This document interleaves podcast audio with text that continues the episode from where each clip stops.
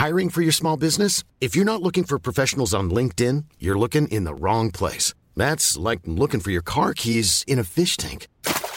LinkedIn helps you hire professionals you can't find anywhere else, even those who aren't actively searching for a new job but might be open to the perfect role. In a given month, over 70% of LinkedIn users don't even visit other leading job sites. So start looking in the right place. With LinkedIn, you can hire professionals like a professional. Post your free job on linkedin.com slash people today.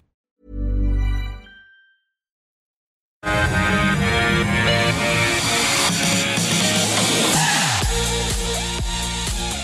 everyone. Welcome to the afternoon. It is time for the call. 10 stocks you suggest we take a look at. I put it to an expert panel, and uh, we do it all in 60 minutes. I chuck in a stock of the day, and it's a very warm welcome to you all.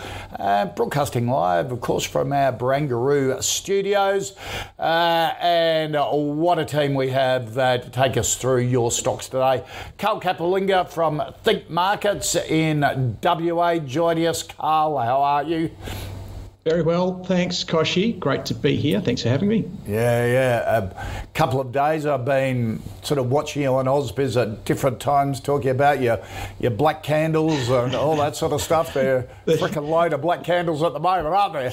Ah, there's far too many. They're more than I'd like to uh, like to see, unfortunately, Kochie. But uh, you know, look, hey, with that comes opportunity. So uh, the the next white candle might be just around the corner. Okay, well, let's see if we've got a couple in the stocks today. Uh, Michael Wayne from Medallion Financial, how are you, sir? I'm good, Kochie. Good to see you back. How are you coping? How, how are clients at the moment? Uh, are they a, a bit nervous? A You bit- get you get a mix of people, right? You get people who've been invested in the markets for a long time and they've seen the ebbs and flows and they're happy to ride the cycles. The biggest issue for us is, you know, more newer clients, clients that have come on the last 12 months or Yeah. last six months and they haven't got off to the best start. There's no two ways about it. So it's just about allaying some of those nerves. Um, one thing we have been doing for clients is offering up the opportunity to go into a little bit of cash and even um, look at things like the inverse leveraged ETFs that are out there, such Ah. as BBOZ, BBUS, there's a NASDAQ one, SNAS, and that's a good way for clients that can partially hedge their portfolios or fully hedge their portfolios Right. without having to exit existing positions where they might incur capital gains. It's not for everyone. Some clients No. are happy to So they're ETFs where you can sort of short the market. Basically, so say the NASDAQ falls 1%, this particular ETF, the SNAS, that will go up between 2 and 2.5%. Ah. So it's one way you can sort of help yourself sleep a little bit easier at night if you are worried about those fluctuations. Yeah, that's interesting. And you can always, you know, exit those positions, use the cash and re-enter the market down the track Yeah. in certain positions that might be on your watch list. But yeah, it's, look, they're the sorts of conversations we're having at the moment because I think the uncertainty is definitely elevated. Yeah. Wouldn't be surprised if there's more downside. Um, fingers crossed there's not, but there's definitely that prospect given that. The, yeah, the future's really unclear at the moment. Yeah. Uh, Carl, what about Think Markets clients? Uh, are they a bit nervous? Um, and what are your charts showing? Are they are they saying, you know, this is the bottom or it's levelling out? Uh, no, I don't think it's the bottom. Uh, look, the clients, uh, look, a broad church of clients. So we've got everything from the longer term self managed super fund styles to the ones that kind of follow my analysis a bit more closely, the bit more short term, want to get in and out. But uh, look, my rhetoric for the last few months, uh, Kochie, and I've been on Ausbiz a number of times telling people to be careful that the, the bull market in the US was over. I've been saying that since January. Um, what's caught us off guard a little bit is the fact that our market was so strong whilst th- those markets were peeling off. So what I've been saying is, look, keep cash levels high. Some clients followed, some clients didn't. Clients that did, they're pretty happy. And we've been taking very small strategic bets in uh, just charts. So just bottom left, top rights, and just riding those. So some of the coal plays are extremely well. Some of the lithium plays did really well, managed to get them out uh, pretty much in time. So there's lots of little hot areas of the market that there um, you know you can take advantage of. But otherwise, no, it's a very cautious approach. Your question about whether we've hit the bottom yet, I don't think so. And uh, these things take a little bit of time sometimes to play out, and there may still be a bit of downside, particularly in those US markets. Which then you know what they say. Obviously, US gets a gets a sneezes, and then Australia gets gets a cold. So uh, they still yeah. still need to be very cautious. Still very uncertain. Yep. All right. Uh, the stocks we're going to take a look at and put to the panel uh, in the first half hour: Baby Bunting, uh, Mesoblast, Nickel Mines, West African Resources, and Audinate. There is a good mixture there. As a, a stock of the day, I thought we'd take a look at CSR, delivering a 20% bump in full year earnings. Strong growth in building products, chalking the result up to strong operational execution and high demand. Company declared final dividend, 18 cents a share. Sees group earnings being supported by contracted property transactions over the next three years. Um, so shares popping into the uh, to the greens this morning, up almost three percent on a lackluster day. Um, Carl, what did you think of uh, the update, the result, and CSL, uh, CSR shares at these levels? Yeah, look, it's very it's very strong results. Um, but yeah, I mean, look, building is booming at the moment, obviously, um, but it is you know it's hard to get the stuff you require. And we did a few renovations not that long ago, and just the delays and the delays and the delays and the uh, the cost overruns, not from our side but from the builder side, just gives you an idea of some of the background environment in which they're operating. So I think it was a really uh, commendable performance, all things considered. Look, you know, CSR is uh, it's not about what they've done; it's all about what's going forward. Can that activity uh, continue at the current pace? Uh, can it improve to continue to grow earnings? Uh, can it find those sort of operational um, you know, synergies and savings along the way to keep that those costs uh, fairly muted uh, and then take advantage of uh, the higher activity. And I'm going to go uh, probably yes, yes, yes on most of those things. I think the, the little bit of a, a question mark now is that obviously once the RBA now has started lift off is just getting a little bit more clarity on, on how fast and how high they'll go. Markets expecting two and a half percent by Christmas. Uh, I'd be shocked if that were to occur, but then it's going to have a flow through obviously to your um, your mortgage rates, your um, construction activity, house prices as well. So I would say risk reward is fairly balanced here on CSR. Our valuation is uh, it's basically here. It's almost actually at it today. So I think fairly valued, risk rewards fairly, fairly balanced, and the chart is actually showing that. I think the chart is a great reflection of the fundamentals quite often, and it's sideways. I mean, if you draw a line across that chart from the start to the finish, it's almost exactly at the same point. Yep. One benefit for your longer term holders is your six percent or so fully franked dividend yield. Uh, look on that basis, if you are that longer term holder, you're a bit more of a yield play uh, I was going to say capital stability for a cyclical stock. Uh, maybe not. Um, I can see a reason to hold it. Otherwise, it's just not something that um, our, our, more growth oriented clients are going to be looking for. Okay. Uh, Michael, CSR? Um, Carl makes a, a, good point. The chart sort of reflects the fundamentals, and in many ways, you look at things like revenue, you look at things like earnings, dividend per share. They're all very stable going throughout the years, so it's quite a, a mature business. And even despite um, these incredible building conditions that we've experienced, you can see the share price really hasn't done much, even though. That's, that's all played out. The company is in a decent position these days. There has been a lot of industry consolidation. Um, they've reduced a lot of the debt off their balance sheet. So the, the company is in a healthier position than it has been in the past. but going forward, given where we are in the interest rate cycle, I would be cautious going forward because it's unlikely the conditions that have played out in the last couple of years will be replicated going forward. Um, today's result headline number was up, I think, 86% for net profit, yep. but that was recognising some capital losses from previous years, so a lot of ah, one-off right. items driving that. So do keep that in mind. Right. Um, it's look, it's not a company that, that we get too excited about. Um, it's a stable, mature company that pays a decent dividend, um, but I don't think over the long term you're going to get too much capital gains. Okay. Okay. All right. Uh, let's get into the stocks that you've suggested we take a look at. And Michael Penny wants a Baby Bunting, Australia's biggest special specialty retailer of maternity and baby goods, uh, catering for parents with children newborn to three years of age. Everything from car safety to, well, I'm a grandparent with grandkids in that age group, so I buy there all the time. And usually they see grandparents coming and take you to the Mercedes Benz of every item for a baby. Uh, so, and we're suckers enough that we, we actually pay that. Um, Michael, what do you reckon of Baby Bunting? Yeah, look, it's a, a very high quality uh, retailer. It's been growing nicely, achieving operational uh, leverage as well. Um, The business has about 25% of sales these days coming from online, so they've got a, a big foothold in that e-commerce space. That part of their business is growing very quickly as well. Um, it's definitely a company which has made the most of, of, the COVID situation and seems to have come out of it in a pretty good position, still maintaining some of those good, yep. strong numbers. Um, Look, we get a little bit cautious of these retailing type companies because they do tend to come and go. They tend to be in, fashion and in vogue and then fizzle out over time. But look, I must admit, Baby Bunting has done a very good job. The balance sheet looks very good. They've got about 60 stores in Australia, looking to get that up to about 100 and then about 10 in New Zealand. So there is yeah. that rollout growth trajectory that you can see playing out in the years to come.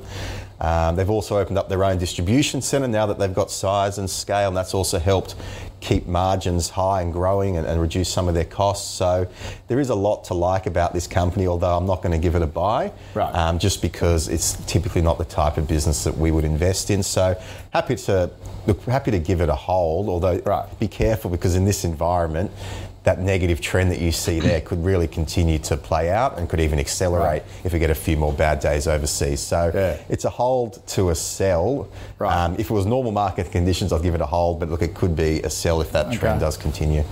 All right. I'll, I'll tell you what, uh, Carl, we had Accent Group on the call yesterday. Uh, Baby Bunting has a lot better chart than Accent yep. Group at the moment, let me tell you. It was a disaster. Yeah, no, I actually uh, coincidentally had a look at that in my um, my client webinar yesterday. Accent Group, as you say, it's uh, top left, bottom right. Yeah. Uh, how do you go? How do you go with the car seats, Kosh? You getting those in? You need an oh, engineering degree. Yeah, to do no, no. I, I just hand the car seat over. I've let the parents put it in. let me tell you. Fair enough. Um, but look, you're making a few, a few good points in your introduction. Uh, you know, it, it it's in the discretionary sector, baby bunting, and I think that's why it's largely suffered over the last sort of six months because that sector has been going down. We talked about Accent, we talked about a number of those discretionary retailers struggling uh, on the basis of higher input costs, tight labour markets, supply chain shortages, inflation, expectations of lower uh, spending. You know, like it's hit, hit, hit, hit, hit to the sector.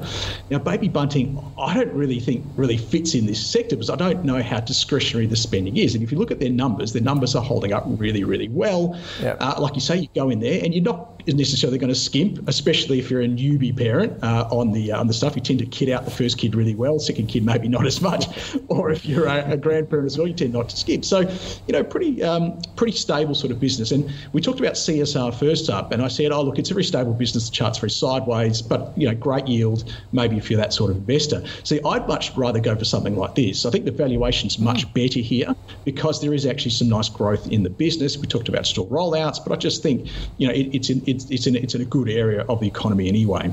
Um, so I think it's pretty cheap. I've got a fair value target of about 453, which is you know about 10 11 percent uh, upside based on yesterday's price, uh, not today's price, however, and uh, a good yield, sort of about four percent, fully franked. So tick tick tick. The only thing is the chart. So it's one of those ones I come on the show and I say, hey, I like it, but then I look at the chart and I go, hmm, okay, well, I can't buy it. So that's all I need. That's the final piece of the puzzle. I just need the chart to start to turn up, show some signs that demand okay. is coming in that the market is starting to re-rate this one, and then I'll be happy to upgrade it right. to a buy. But on the basis of the, the, the valuation, uh, I'm happy to go a hold. It, it, was it was very funny yesterday on the call. Your your name was thrown in on Accent oh, Group as both Henry uh, Jennings from Marcus Today and Rudi Filapek-Vandyck from FN Arena. Uh, they have Accent Group as a deep value buy at the moment, oh, okay. but they said lucky you don't have Carl on because he'll look at the chart and go, nah, not even no. touching it.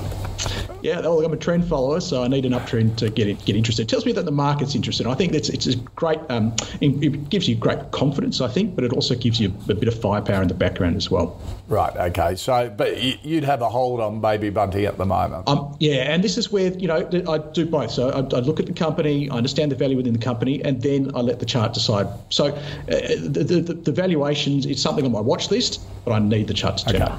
All right. Um, Carl Harrison wants a view on Mesoblast. Well, this is a company that that re- Reads like a novel, doesn't it? Um, it uh, develops allogeneic cellular medicine for the treatment of yep. a whole range of uh, diseases and respiratory diseases as well. Um, very volatile company uh, during the pandemic. And, sort of um, had a different story every quarter, didn't it? And uh, yeah. share price would rise and fall on the basis of that. What do you think of it now? Yeah, I mean, just uh, post-pandemic, it, it, had some um, some aspirations towards some COVID-related treatments, yeah. and and uh, you know, again, in that environment, there was so much money sloshing around the markets from new entrants uh, coming in, and uh, we had lots of stimulus, and their savings were high, and people were stuck at home, Kochie, so they had not much else to do but get onto your Facebook groups and your hot coppers and all those other chat rooms and just punt stocks, and what it did, it just created this huge bubble uh, in certain in particular names, and Mesoblast was one of them, because what you need to get one of those momentum based bubbles is just a half decent story more often than not. And then if the price goes up, then it drags in more buyers. Why? Because the price is up, and then it drags in more buyers, more buyers. And eventually you get to the point where um, there, there's not enough meat coming into the grinder uh, to facilitate the sausage getting bigger, and the, the, accumulated profits from people who are in early is just too great. Uh, and then supply demand, excess supply, not enough demand, and the prices can plummet.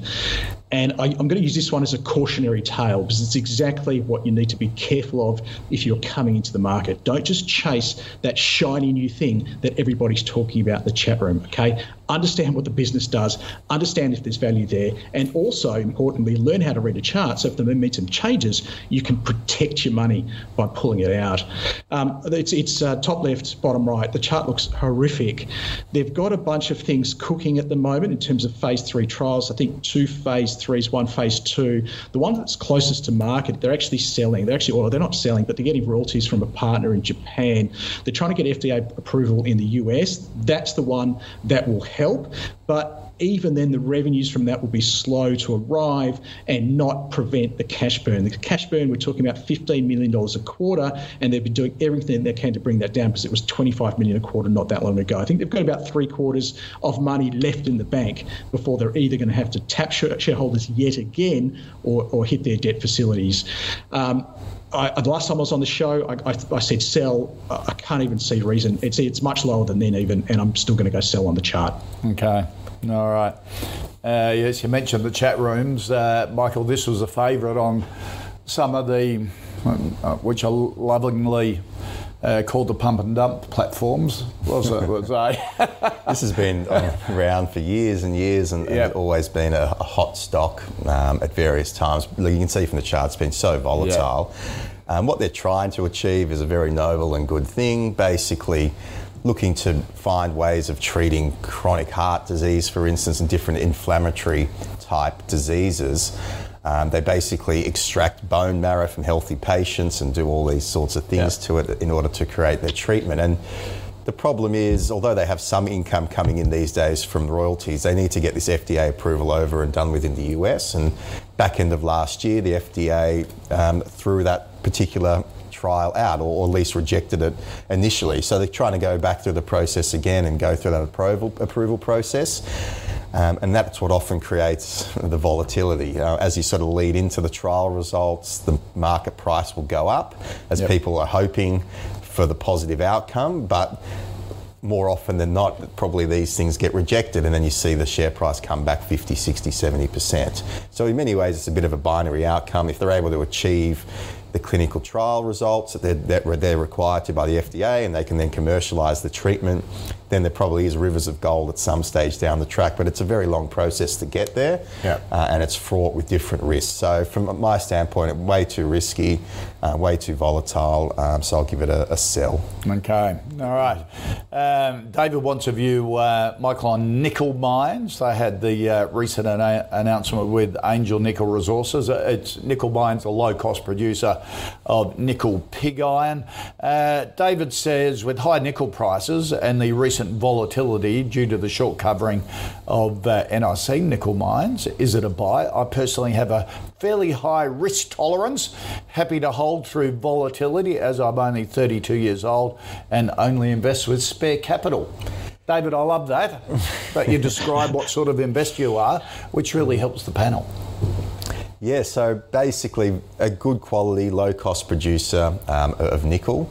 Uh, nickel's obviously got a big shot in the arm recently with what's going on in yep. Ukraine and Russia. Um, they do have a, a, series of different assets, um, some in Indonesia, I think, and the production numbers have been very, very good. Um, so there's a lot to like about this as a pure nickel producer. Um, but as always with these sorts of companies, you have to be pretty careful about the different cycles that are out and about. Um, typically, in an inflationary environment, particularly an inflationary and slowing growth environment, really the only asset class or area of the market that does well are commodity producers. Um, so that could be something to keep an eye out if we do go through a stagflationary environment. Um, something like nickel, you would you would think, based on history, would do better relatively speaking compared to other parts of the market, and this would be a decent exposure if you wanted that. So, look, they've got a lot of projects. Um, the recent sort of acquisition or, or news about the increased capacity is a positive sign. They're ramping up production numbers and capacity. Um, their costs so far have been relatively under control, which is a positive as well, particularly in this inflationary environment. So I'm going to give it a hold um, right. because it is a decent quality um, producer. But I mean, if you start to see the nickel price pick up again and you start to see inflation running rampant, it could definitely become a buy. Okay. Uh, Carl, nickel mines? Yeah, I think um, as you said, David provides us with sort of with with his uh, his outlook and his risk level, which absolutely does help. And it does actually um, uh, help me understand whether this is you know, right for him, of course, disclaimer, disclaimer, disclaimer. Uh, but it's a fascinating company. It's one we follow very, very closely here at Think Markets. Uh, we've had a, uh, a, a, buy on and off from about 60 cents. And, you know, I think I, mentioned on the call before. Uh, so I, I, could spend a whole episode on this. So these guys are producing uh, nickel, as Michael says, out of Indonesia. The reason why their costs are able to be so low is yeah, cheap labour, but cheap power. So there's a lot of coal around there in Indonesia. So this is kind of what you have to get past. And this is one of the key impediments is on, on the, uh, if you run the ESG filter on this, you, you would run a mile. So uh, BHP, you've seen all the glossy ads out there about how they're reinventing the future with their nickel production and all the wonderful things it's going to do uh, with the you know, renewable energy future, right? Well, that's because BHP has significant production of um, uh, nickel sulfide, which can be used in uh, electric batteries. And these guys are more producing nickel uh, for, for the construction industry, nickel to go into stainless steel production. Okay, so that, that's pretty much exclusively what they do. So it's a very different sort of company. And then you tack onto the fact that they are burning coal uh, to do to, to, to make it. So they, they mine it from uh, they've got a mine there in Indonesia, and then there was this huge industrial park built by Tsingshan Holdings, which they've then uh, gone in sort of uh, as, a, as a joint venture to, to purchase right. some of the uh, production capacity uh, to to produce the nickel metal. And uh, long story short, uh, uh, they're looking to double production with the addition of Angel and then add another 50% on top of that doubled production uh, with the addition of Oracle. Uh, I'm pretty sure it's the of head, Oracle, yeah, Oracle. And um, so, of course, every time they have this huge step up in production, there's there's more power that needs to be burnt uh, from from coal. So keep that in mind, and, and, that may explain why, with nickel prices soaring, it hasn't done as well because you need, uh, you know, you need that broad-based demand to make to make it go up. Um, but otherwise, look, it all checks out. It, it's it's cheap in terms it's it's in terms of you know the valuation, in terms of the cash flows, in terms of the growth uh, is bottom left, top right, top top right growth trajectory. Um, and I'm trying to find reasons why the chart's being held back, and, I think I've explained those. Uh, but otherwise, look, we, we're still very positive towards the stock, and I would say if you've got it, hang on to it. I would say um, for Dave, if got longer term hold, holder, I think this is this could be a portfolio stock if you can get over those um, ESG concerns. I would wait till it closes above, say, 135, because that would just tick that chart back up and give us the momentum to potentially say we're in that next phase. So hold it if you've got it, wait for a close above 135, uh, as as a, and we would then go back to a buy. So we're a hold, we'll go back to a buy on that uh, close above okay. 135. All right. Um, similar sort of um, question on West African resources, Carl. Um, David saying currently hedge producing gold, however, its recent cash flow statement wasn't as good as the previous, which uh, has David a little concerned. Is it a good time to be holding a gold producer like this, or is it simply too risky? I personally have, uh, again, high tolerance, happy to hold. He's only 32 years of age, as he said before. So, uh, um, had a big run up over the last five years, eased off recently. Yeah, it's the same. It's the same, David. So just for, for yep. viewers, it's the same person we're talking about. Um, yeah, look, I, I, think nickel mines is the far more exciting one. So right. if, if, David's looking for that portfolio stock long term, you know, it could be multiple baggers in the long run that's nickel mines. West African Resources is ultimately going to ebb and flow more on the gold price, yeah. uh, which is not looking fantastic at the moment. There's all sorts of problems with gold because interest rates have, have just rocketed and gold doesn't have a yield. And this whole idea it was going to be this great safe haven is just hasn't played out. So there's a few people I think caught long, or a few funds caught long in gold, and that just hasn't worked out for them. Having said that, know, just because the gold price isn't great doesn't mean gold stocks can't do well. It helps, but it'll come down to the, um, the, the financials. You know how much money they're making and, and, what they're valued at in the market. On that basis, I think West African Resources is pretty fairly valued. It's probably on the right side of cheap. Um, it's one of those uh, bottom mid tier producers. They're in about two hundred thousand ounces per annum. They do have a, a, a, new project about to come on, Kiaka. So it's uh, all in um, West Africa, uh, uh, Kochie, that they're producing, which is a, is actually a very stable uh, gold production region. Uh, Perseus is over there. Um, Resolute is over there. So I'm not worried about where they're producing. Uh, but yeah, look, uh, the, the, reasonable uh, cost base there. It's probably just on the right side of average, sort of around about $1,000, $1,100 US an ounce. The average, by the way, is about sort of 1100 uh, And, you know, solid cash flows at the moment and, and as I said, a reasonable valuation. So, you know, investment case, let's get to the point here, Carl. Um, I think there's enough in it uh, to, to, to call it a hold. The chart looks pretty solid, um, you know, bottom left, top right. Um, I don't know if I'm getting to a buy though. It's just not the most exciting yep. one out there in necessarily in the space or necessarily um, in terms of uh, you know against uh, other sectors. So hold, not buy. Uh, Michael, West African yeah, Resources? It's an interesting one. Um, it's operating in a region of West Africa where the likes of Newmont, um, you know, Barrick, Kinross, these sorts of pedigree type companies. So there's obviously a lot of gold getting around in that area, and they've had some very good discoveries, some some low lowish um, cost, high grade type discoveries. Um, they're all in cost of production around the 1,000 Aussie dollars per ounce.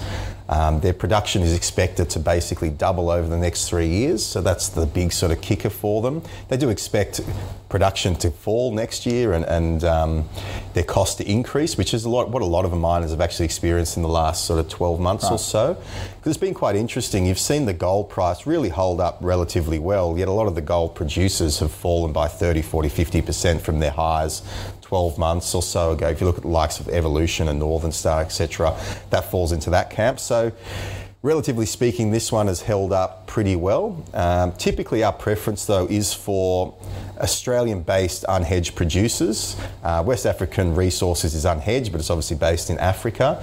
The reason we like Australian based producers is they incur their costs in Australian dollars and then they sell their gold in US dollars. Okay. So when you get a situation like we've seen where the Aussie dollar comes back and even below 70 cents briefly the other day, um, they actually get a, a, bit of a kicker. Right. Um, so that is something that we do do prefer. Um, look, the gold price, who knows where it goes from here? You would think that rising interest rates would be a bit of an anchor on the gold price. Obviously, bonds now become a far more attractive alternative than they were to gold as a safe haven um, position. Uh, however, inflation is meant to be supportive for gold, although that's a bit debatable looking at long term. So it's hard to say with any certainty where this company is going to go. For that reason, I'm just going to give it a, a sell. And if you want right. to pick up a, a, gold producer, something like a Northern Star, a Revolution, uh, even a Silver Lake, pretty high quality businesses right. who have withstood different cycles in history. Um, and are, and are well truly back from where their, their peaks sure. were 12, 18 months ago. Okay. Uh, Michael Melanie, we're getting away from resources now to uh, to Audinate, the uh, big digital audio networking uh, technology. They have a thing called Dante, which uh, um, was first used in a Barbra Streisand concert in 2008. It was developed by engineers and it sort of syncs up video with audio. They've got a pretty big moat. It's used by a lot of, uh, big producers of uh, audio equipment around the world uh, and has been absolutely hammered. What yes. do you think of Audinate? It's one that we like a lot and have a lot of people in, and we've done poorly, particularly in recent months. Yep. Um, it's a very high quality business and a very high quality product. Um, with a lot of potential to do very, very well. And, and the problem is, just as this company was really starting to hit its straps, you had COVID kick in, and there was no outdoor concerts or, live entertainment or anything yep. along those lines. And then after COVID, you had the supply chain issues. So Audinate's got a huge backlog of demand. They're just struggling to meet that with supply at the moment because they can't get their hands on these microchips. But the business itself is very, very interesting. Effectively, it places a little protocol in different electronic equipment, allowing these pieces of equipment to talk to each other without the need for the cords and the cabling. Yep. So it's a very strong, powerful Bluetooth. Bluetooth um, is, a, is a cooperative. Um, Audinate is a, obviously a private company and in many mm-hmm. ways is becoming a bit of a monopoly in terms of new electronics yep. created and brought to market. Um, if it's Yamaha, Toshiba, Bosch, any of those large electronic type companies, their new products are now incorporating more and more um, this Dante protocol. And and the nearest competitor of Audinate's not even really within Kui um, in terms of the adoption rates. I think Audinate's, you know, the adoption rate of their particular protocol is, uh, I think, got up to about 17 or 18 times the nearest competitor. But the way this business works, uh, it takes some time for when you know one of the big electronics companies uses this protocol before Audinate gets paid. Uh, so you should start to see the earnings really pick up in the years ahead. Uh, they're also moving into the digital visual space as well. Just historically, they've been more audio focused. Yep. That's a new product line. So we continue to like the business. Um, the environment's not great for it in terms of the share market, uh, the fact that tech's uh, you know off the off the nose significantly, but we think this is definitely a company you want to have on your watch list. If you don't already hold it, you can look and wait for an opportunity to jump in once the, the sentiment, broadly speaking, gets gets a little bit better. The chart looks horrendous. Wouldn't be surprised if it continues to fall away if the Nasdaq continues to fall away. But at some point, this is one that I think you would want to have okay. a look at. So, so I'm going to give it a, a long-term buy. If you're looking out, you know, two, right. three years, I think you'll be fine. Uh, what happens in the next six to, six to 12 months um, is anyone's guess. Okay. uh, Carl? Yeah, where do we go? Uh, the chart. Start with the chart, maybe. Um, look, I agree with everything Michael said uh, on the on the what the company does. And uh, hey, don't get me wrong, I love it too. I think it's a brilliant business that you know is the gold standard, as he says. Uh, new products are coming out now in the audiovisual space. You know, they're compatible with Dante. I mean, it's it, no, I cannot argue uh, about um, the, the prospectivity of the business. But if um, if en masse uh, there's very little demand. So people who have money, uh, they don't want to buy the business right now for whatever reason. Uh, and then there are, are, holders who are going, there's too much risk in this compared to the reward. I have to get out. You're going to get more supply than demand, and you get that price. So uh, again, the cautionary tale about uh, just just being able to know when those trends are changing, because you know it was hot back when uh, tech stocks were hot. You know, so yep. it was you know synonymous with that rally. And then um, November 22, Jerome Powell gets reappointed.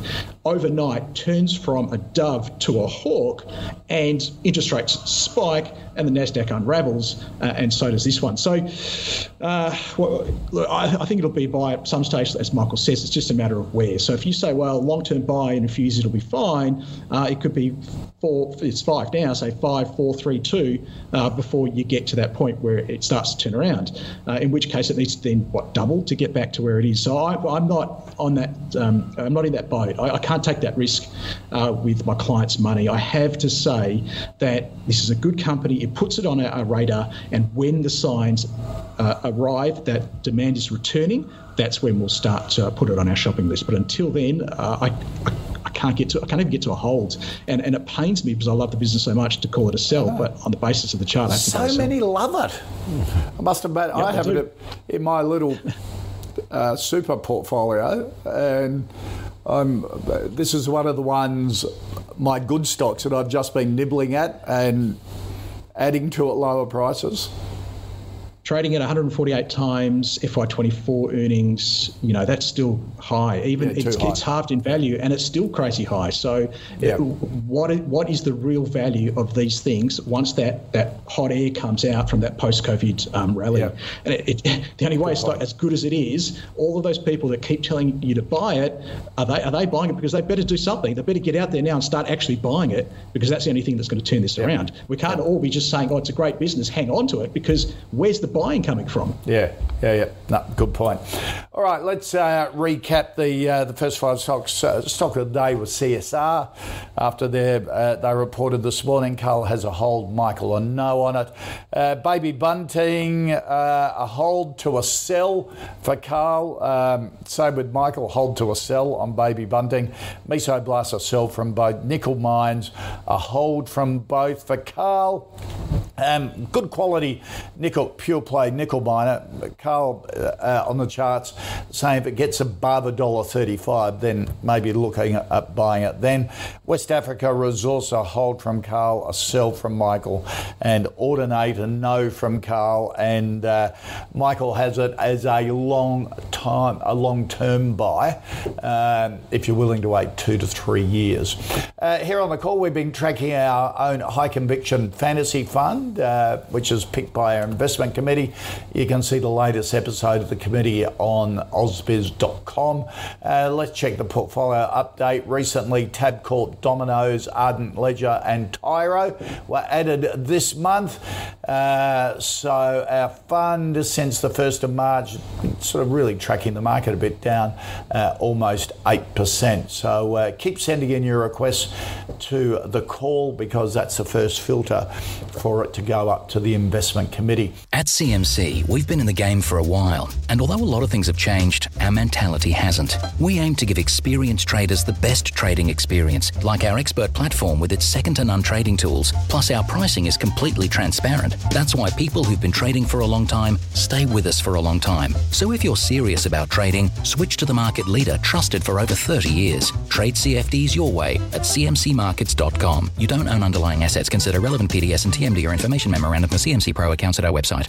All right, this half hour, Acrow Formwork Construction Lifestyle Communities, Novonix, Pushpay, and Seek are on the frame. Um, uh, Carl, what do you think of uh, Acrow Formwork and Construction? Uh, the uh, uh, seems uh, our viewer says seems to be in a sweet spot, providing major formwork and scaffolding for large infrastructure progress um, projects across all the Australian states at the moment. fully franked dividend of 4.7%.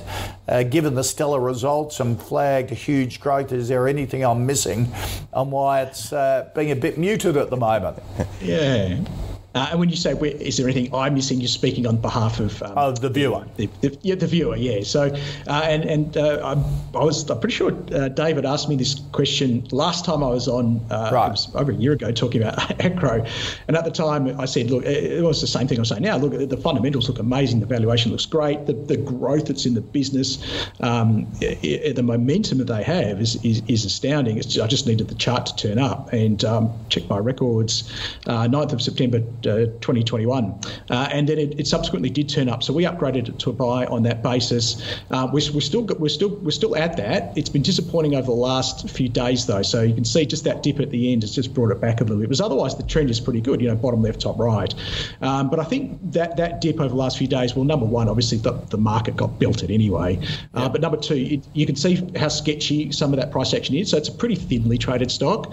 So sometimes when the market um, obviously sells off and, and, and, the, and in a stock that where um, the liquidity is very low, you can get those sharp moves. So I think it's more to do with that than anything too sinister because nothing's really changed in the fundamentals for this. So happy to continue to back it. Um, as David says, I think he's a bit of a, an ardent supporter of this one, Kochie, because uh, yes. he says, look, for, for, for, for, profit upgrades, I think in the last 12 months, um, you know, he's saying, look, if any other stock did that, it'd be going through the roof. So we just need look, a couple of reasons, David, made why it's not. So number one, it is a highly cyclical stock, and that means it tends to have a much lower PE applied to it than other stocks. So uh, whilst Audinate might be trading, uh, and the market might be might have been happy 12 months ago to pay 150 times earnings, um, this one will never be, it probably won't even get into double digits. So currently it's on about seven times uh, this year's earnings six times next year's, five times a year after that. Um, Kochie, it's trading at 1.2 times enterprise value to revenue, uh, one times. So you, you, basically, the enterprise value wow. is the revenue. I mean, these yep. are astronomically low uh, yep. value, valuation metrics. Return on equity is about 20%. Uh, okay. So tick, tick, tick, tick, tick, tick. But, but it's because it's cyclical. Uh, and sometimes we get in our minds, we look at these companies and we only see the wonderful things and we, and we look at the stock with our eyes, but we don't look at the stock with the market's eyes. Yep. So the market naturally um, pays a lower price for these. Having said all that, I think it's crazy cheap. We've got a fair value target of 63 cents, um, and that's really conservative. And with the trend still pretty much intact, I'm going to retain uh, a buy on this one. Yeah, a buy on this one. Okay. Yes. Okay, Michael. I'm not sure why David's complaining that much. We just had, you know, Audinate on the screen showing you how poor performing that's been. this company's performed really well in what's been a, a tough market, so you can't be too too upset, I, I don't think. Um, look, this company seems to be doing all the right things. I think probably Carl and David know more about it th- than I do. But when you do delve into the balance sheet and look for things that you may or may not be missing, you look at things like the free cash flow. The free cash flow of this business has been in decline the last couple of years. Um, so when you, you know, there's that old saying, revenue uh, is, is, vanity, earnings is is um, what is it? Is, sanity. is sanity, and then right. cash flow is reality. often yeah. the market will look at free cash flow and say, okay, this company's signing all these contracts um, they're getting a lot of revenue booked in, and so you've got to be careful sometimes with contract accounting just to make sure that those contracts that are being signed and the revenue that's being accounted for is actually then flowing through with cash at, some point. So, look, that's just me having a bit of a look at the balance sheet to try and work out what people might be missing because, as you say, the, the updates have been very good. Um, the company continues to grow very nicely, the construction boom continues to unfold. So, that could be one little thing that might be causing a little bit of hesitancy. But it does look very cheap. So if they can continue to deliver these strong numbers, you can start to see that cash flow pick up again, that free cash flow pick up again, then I think the share price will be off to the races. But for now, probably just going to go through for a hold, given where we are in the market at the moment. Okay, all right. A buy and a hold for Acrow. Um, let's move on, uh, Michael, to uh, Liam wants a view on lifestyle communities. This is uh, a group that develops and manages uh, basically independent living. Um, residential land for uh, for over 55s, retirement living, mm-hmm. that sort of thing?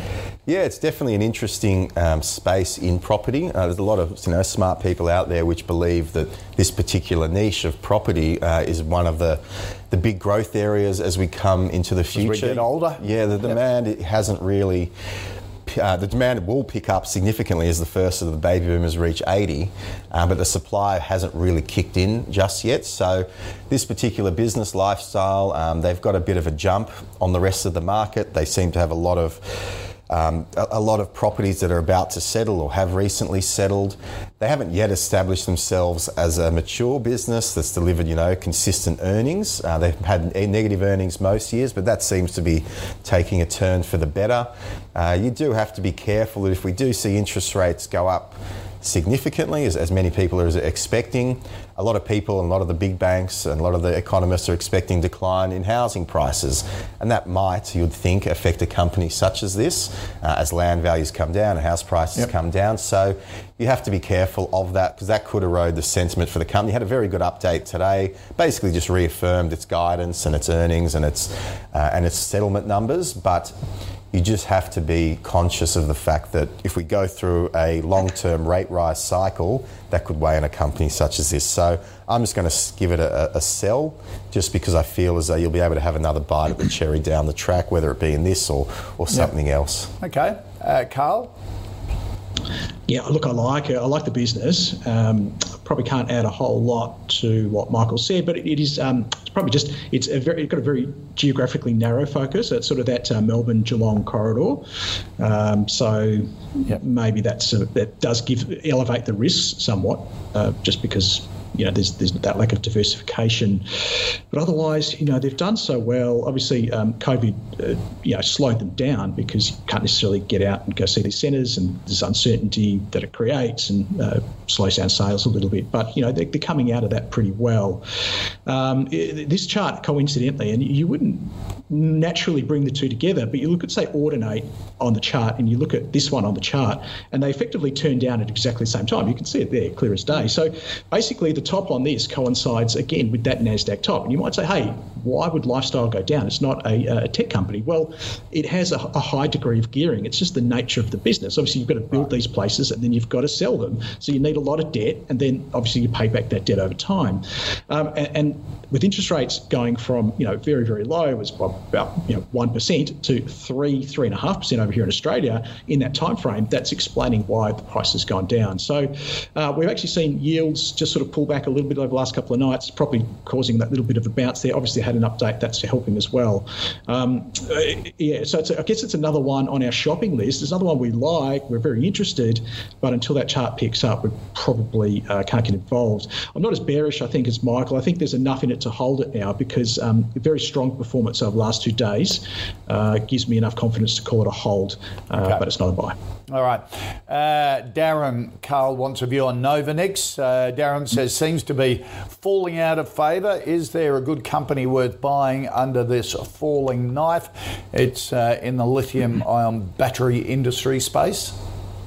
Yeah, so falling out of favour, yes. Is there a good company? Yes. Is it worth buying under the falling knife? No. so that's, that's it. Question, All right. question answered. Um, so Novonix, again, it's it's that NASDAQ uh, uh, reversal. So again, um, the top performing stock, the top performing stock uh, on the ASX in 2021, I would suggest it's probably one of the worst performing uh, now in 2022. And it does, again, the cautionary tale of be careful following all the room rhetoric and chasing shiny new things. But at some stage, the lack of demand, of new demand coming in to keep that momentum going, hits up against the accumulated profits. Uh, so when I started talking about this on the call, it was 273. I called it a buy, and we rode it all the way up. But then you had these huge sell signals coming in around that top around um, in late November, then December, and then followed up by a further bunch of sell, sell signals at the start of this year. You know, we, I was on again client, client webinars telling clients it's time to, to exit this one.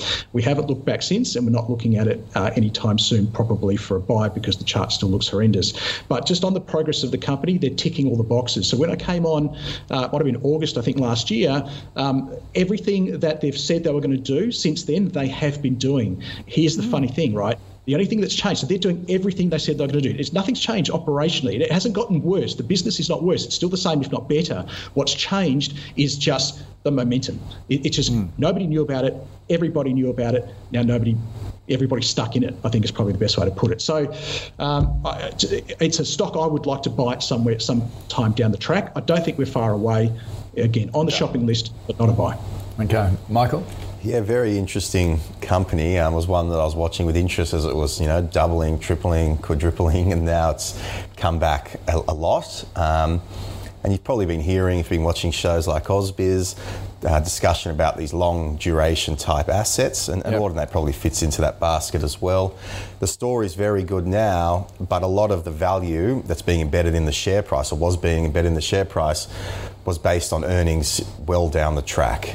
Um, as interest rates rise, um, essentially people place less value on those future earnings, um, and people are less willing to give company the, time, the companies the time to really deliver those earnings. So doesn't matter how well this company's doing or how well they're doing fundamentally, ticking all those boxes that they said they would. The reality is people are just less willing to hold long duration assets and they would rather hold more stable companies that are delivering earnings now, delivering dividends now, uh, just in this environment. So it's hard to get too excited. It's one maybe to keep on the watch list, and, and if we do start to see a recovery in global markets um, and, and, the share price starts to tick higher, then it's probably the time to look okay. at it. But for now, it's a, a no go for me. It's okay. a sell. All right. Okay. Uh, sell for you, but keep on the watch list. Yes. Uh, now, next stock. Uh, what have you got on your list? Was it PushPay or EML? PushPay. PushPay. All right. Um, uh, PushPay, of course, is um, you'd call it tech stock, Michael, wouldn't Yeah. you? They, um, they actually have a have a platform for um, for churches around the world to take online donations, and Mm-hmm. also there's a customer uh, management system. Uh, that churches can use to sort of hit, hit you up for more money.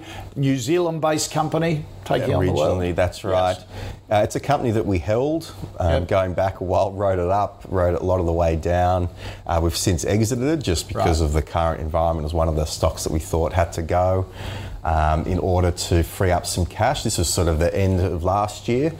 Um, basically, it's a company which is looking to replace the need for the old-fashioned collection bowl. You go into Yep. church, you can make your donations online, tapping your phone, whatever it may be, and then, as you said, they've got this platform which then ties in the churches with their with their management of the church, whether it be church groups, this and that. People go online, access their church portal, and then get engaged. So, look, it's enormous in the US. Um, they were signing up a lot of churches, and it started to slow, um, surprisingly. Then you also had a change in ownership. One of the founders, a wealthy family from New Zealand, sold down a very large stake, if not all of it, in the end of the day. Then there was some executive suite turnover, and a lot of the business started to change a little bit in terms of who was managing it, uh, running the show, and who was invested in it. Um, so that was a bit of a, a turn off. And, and look, the company, there has been some speculation about an acquisition in the media. There hasn't been much detail around that, and that's probably what's contributing to the pickup in share price recently. Right. Um, it's not the, the worst business in the world. In fact, it's, we're quite attracted to it for a lot of reasons, but it's not an ultra high growth tech company. It's growing around 10%. Um, its valuation isn't as stretched as many tech companies. So, it's, look, again, it's one you could keep on the watch list. Um, If you do start to see the momentum in the business pick up and they start to hit their earnings numbers and forecasts again, it could take off. But the growth in terms of new church acquisitions um, has slowed a lot. New customer acquisitions has slowed a lot. Okay. So that's one reason we're off it. Right.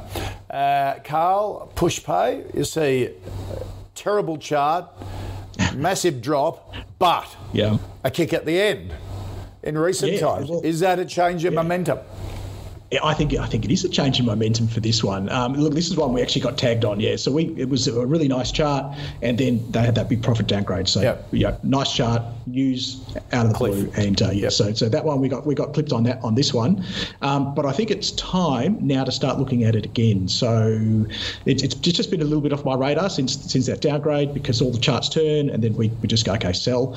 Um, but I think the turnaround is real, and I think it's building. So we, we I said how many times today if I said, oh look, this thing I like, it's on my shopping list, but I have to wait for the chart to pick up. Yep. Okay, well this is kind of the pattern you need to see on all that other stuff before you get involved. So you need to see uh, obviously downtrend is lower peaks, lower troughs. You want to see high peaks, high troughs. Uh, downtrend is lots of those pesky black candles, Kochie. You want to see the white candles coming in. We're, we're seeing that now. So um, uh, volume picking up, telling us that the interest is, is in there, and we're, we're trading. See, the, the importance about volume at these lows is as you come down, you've got all this dead wood who's just losing money, losing money, losing money, losing money. And as the price pops up, some of them going, oh, hooray, chance to get out.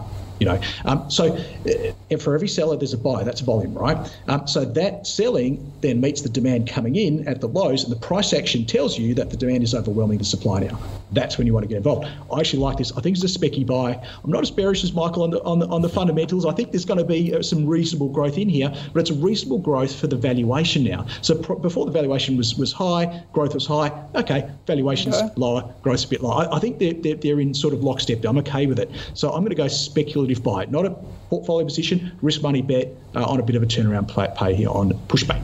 Okay, and we'll have to uh, get through this last one pretty quickly because we're running out No of worries. time. Uh, Carl Carley wants a view on Seek, the big uh, employment marketplace, not only here in Australia but Asia Pacific and Latin America as well.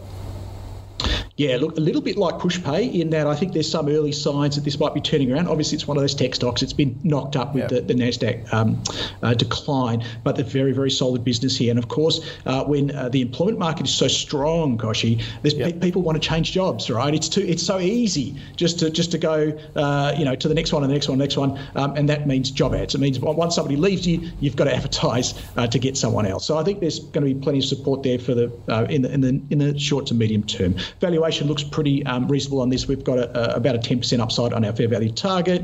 I think it's a very, very solid hold. Again, shopping this stuff, need the chart to turn up to get to a buy. Okay, Michael? Yes, SEEK's one we've held for a very long time, done very well off. Obviously, it's come back a long way recently, but it's a very high quality business that we're happy to keep as a core position in, in all portfolios, really. Um, it's done very well in diversifying the business away from its reliance on Australia to yep. very growth emerging markets overseas. It now generates almost as much revenue from overseas businesses as it does from Australia, but the margins aren't Seems to have China under yet. control now. That's right. Um, they've also got almost a, a private equity type investment arm where they invest in a lot of related businesses um, early stage. So yeah. their earnings have been depressed for a long time as they've invested in growth markets. Uh, we think that over time, not only will those investments come off, but their moves into Asia and, and Latin America will really start to pay dividends. So we're happy to have this one as a, a long term buy. Again, notwithstanding the fact that in the short term it could have some more weakness. But if you're taking a two, three year view, we're happy to buy that. Okay, all right. Uh, let's just recap the final five stocks. Acrow, a buy from Carl, a hold from Michael. Uh, Lifestyles, a hold from uh, Carl, a sell from Michael. Uh, Novonix, uh, basically on the watch list of both of them at, at the moment. Good business. Um, not at this stage, though. Michael would, would get out of it if you hold it. You'll probably get it cheaper, but a good business going forward. Uh, Pushpay uh, on Michael's watch list, not at the moment, though. Uh, Carl has it as a speculative buy, starting to see momentum increase, uh, and it's a hold from, uh, from Carl on SEEK and a long term buy from Michael. Carl Capolingua, great to see you again. Thanks for joining us here on the call. Always great to have you aboard. Thanks, mate. Absolutely. Thanks, Coach. And, Catch you later. And likewise, Michael Wayne from Medallion Financial. Good to Thanks see you. Thanks for having me. Um, if you want any stocks for me to put to uh, to our expert panel, put them in an email to call at ausbiz.com.au or tweet us using the at Oz Ausbiz TV handle. Uh, you can see all the stocks in the calls uh, fantasy portfolio at ausbiz.co forward slash portfolio.